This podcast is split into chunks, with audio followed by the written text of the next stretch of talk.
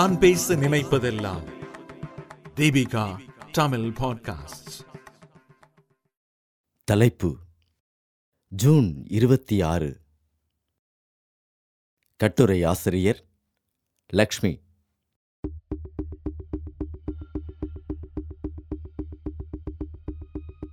இன்று நாம் நமக்குள்ளேயே சிந்தித்து பார்க்க வேண்டிய ஒரு தலைப்பை தான் கேட்கப் போகிறோம்.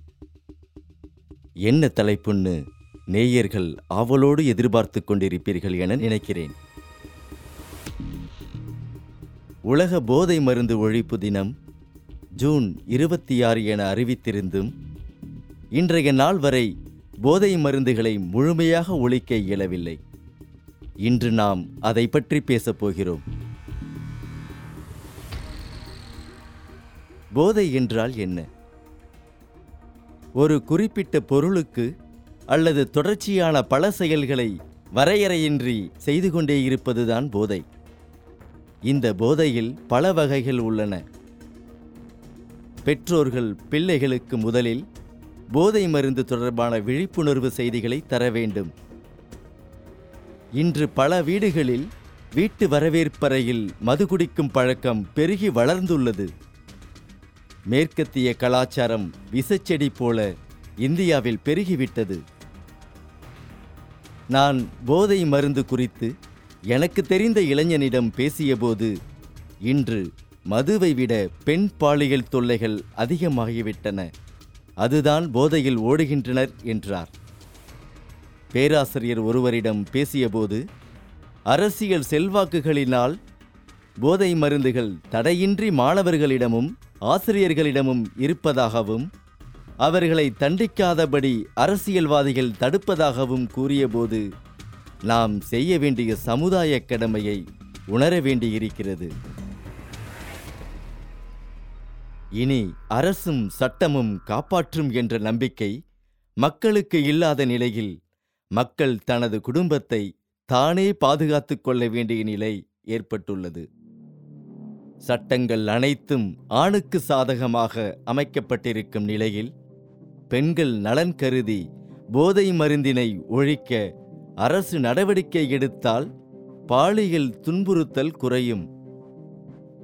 போதை மருந்துகள் முதலில் என்னவென தெரிந்து கொண்டால்தான் நாம் அது குறித்து விழிப்புணர்வு பெற முடியும்.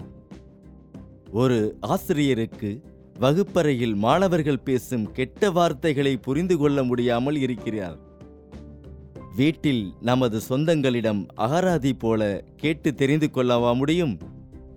ஆசிரியர்களுக்கு தெரியாத பல போதைப் பொருட்களை மாணவர்கள் தெரிந்து வைத்துள்ளனர். இதனால் இளைஞர்கள் கடையில் கிடைக்கும் குட்கா மாவா அபின் ஹன்ஸ் கொக்கைன் பிரவுன் சுகர் பெத்தனால் ஊசி புகையிலை pan masala whitener varnish east opium வெளிநாட்டு போதை இலை என பலவற்றையும் பயன்படுத்தி உயர்கல்வி வரை ஒழுக்கமில்லாமல் வாழ்ந்து வருகின்றனர்.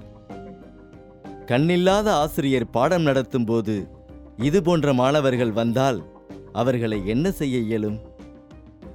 இந்த கொரோனாவிலும் ஒரு சதவிகித நன்மை எதுவென்றால் மாணவர்கள் வீட்டில் படிப்பதுதான். இன்று வெளியே சென்றால்தானே அவர்களுக்கு போதை வஸ்து கிடைக்கும்?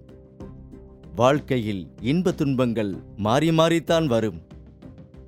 துன்பத்திலும் ஒரு நன்மை என்று நேயர்கள் எடுத்துக்கொள்ளலாமே கொரோனா வந்து எத்தனையோ பேர் இறந்தாலும் இன்னமும் மது போதை மருந்து பயன்படுத்துவதை மக்கள் நிறுத்தவில்லை. முதலில் போதை மருந்து கிடைக்கும் இடத்திற்கு வருபவர்களை காவல்துறைக்கு சுட்டிக்காட்ட மக்கள் தயங்கக்கூடாது. ரப்பர் பந்தை தரையில் தட்டி தட்டி விடும்போது அது மேலே எழும்பும். அது மாதிரி நமது மனமும் அமைய வேண்டும். உள்ளங்கையாகிய பந்தை தட்டி ஒழுக்கப்படுத்த தெரிந்தவன்தான் இன்று உலகத்தில் வெற்றி ஒளியை எட்டி பிடித்து நிற்கிறான். கேவலம் இந்த போதை மருந்து மாயைகளால் ஏன் வாழ்க்கை மகிழ்ச்சி பக்கங்களை மறைச்சிக்கணும்? பணம் சம்பாதிக்க போதை மருந்துகளும் பெண்களும் தேவை என்றால் உலகம் எப்போது விடுவி வரும் இந்த இயற்கை நிறைந்த உலகம் மகிழ்ச்சிகரமான மனிதர்களை பார்க்க மட்டும் ஆசைப்படுகிறதே தவிர மனித மனதில் எழும் பொறாமை சினம் ஒழுக்கமின்மை போன்றவற்றை விரும்புவது கிடையாது.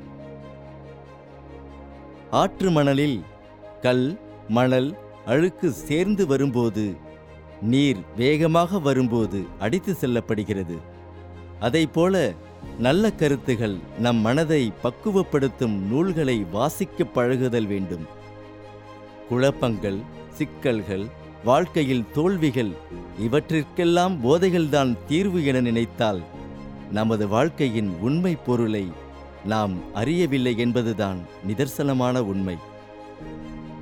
வாழ்க்கையின் உண்மை பொருளே பிறரை மகிழ வைப்பதும் நாம் மகிழ்ச்சியாக இருப்பதும் ஆகும்.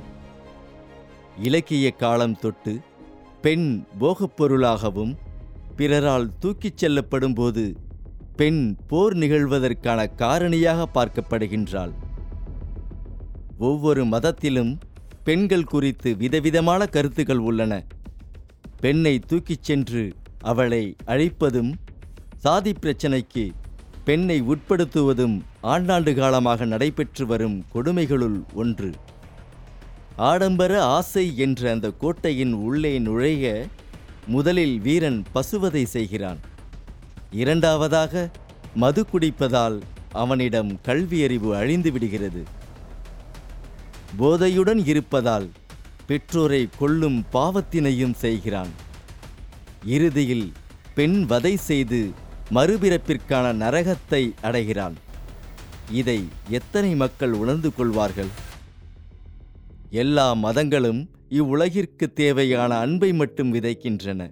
ஆனால் படிக்காத மக்களிடம் போதை மருந்து பழக்கத்தை ஏற்படுத்தி மதத்தின் பெயரால் அவர்கள் உயிருடன் விளையாடும் கூட்டங்கள் பெருகிவிட்டன. மிட்டாய்களிலும் சாலைகளில் விற்கும் பழரசங்களிலும் போதை மருந்தினை கலந்து பெண்களை விற்கும் நிலை தொடர்ச்சியாக நடந்து வருகிறது. இரண்டாயிரத்தி பதினெட்டில் கேரளாவில் இருந்து வந்த சாக்லேட் உண்ட தேனி மாவட்டத்து சிறுமி மயக்கமடைந்தாள். தொடர்ந்து அந்த சாக்லேட்டை பரிசோதனைக்கு உட்படுத்தியுள்ளதாக செய்திகள் வந்திருந்தன. இரண்டாயிரத்தி பத்தொன்பதில் இருபத்தைந்தாயிரம் பள்ளி குழந்தைகள் போதைப் பொருளுக்கு அடிமையானதாக செய்திகள் வெளியானது. பள்ளி கல்லூரி வாசல்களில் விற்கப்படும் போதை மருந்துகளை மாணவர்கள் உட்கொண்டு கல்வி சாலைகளுக்குள் வருகின்றனர். அதிகாரம் அரசியல் என்ற போர்வையில் தப்பிக்கும் அநீதிகள் தொடர்ச்சியாக நடைபெறுகின்றன. போதை மருந்திற்கு அடிமையான மாணவர்களை வைத்து பணம் சம்பாதிக்கும் கும்பல்களும் உண்டு. புற்றுநோயை உருவாக்கும் போதைப் பொருள்களை தடுக்க அரசு பலவிதமான விளம்பரங்கள் செய்தும் மக்கள் இன்னமும் விழிப்புணர்வு அடையாமல் இருக்கிறார்கள். இந்த கொரோனா காலத்திற்கு முன்னர் மொபைலே ஒரு போதைப் பொருளாக இருந்தது. தொடர்ந்து நடனமாட போதை மாத்திரைகளை பயன்படுத்துவதாக செய்தித்தாள்களில் பார்க்கலாம். போதை போதை என அதன் பாதை வழியில் போவார். பாடை கட்டித்தான் செல்ல வேண்டும் என்பதை மக்கள் உணர வேண்டும். நன்றி.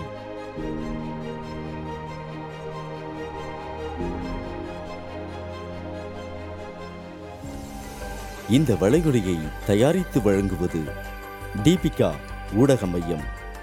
இணைந்து வழங்குவோர் அரும்பு மாத இதழ் மற்றும் தொன்பொஸ்கோ கல்லூரி சென்னை. குரல் வடிவம் ஆபிரகாம். ஒளி வடிவமைப்பு வின்ஸ்டன். மீண்டும் மீண்டும் கேட்கத் தூண்டும். நான் பேச நினைப்பதெல்லாம் தீபிகா தமிழ் பாட்காஸ்ட். வாரம் இருமுறை சந்திப்போம். சிந்திக்க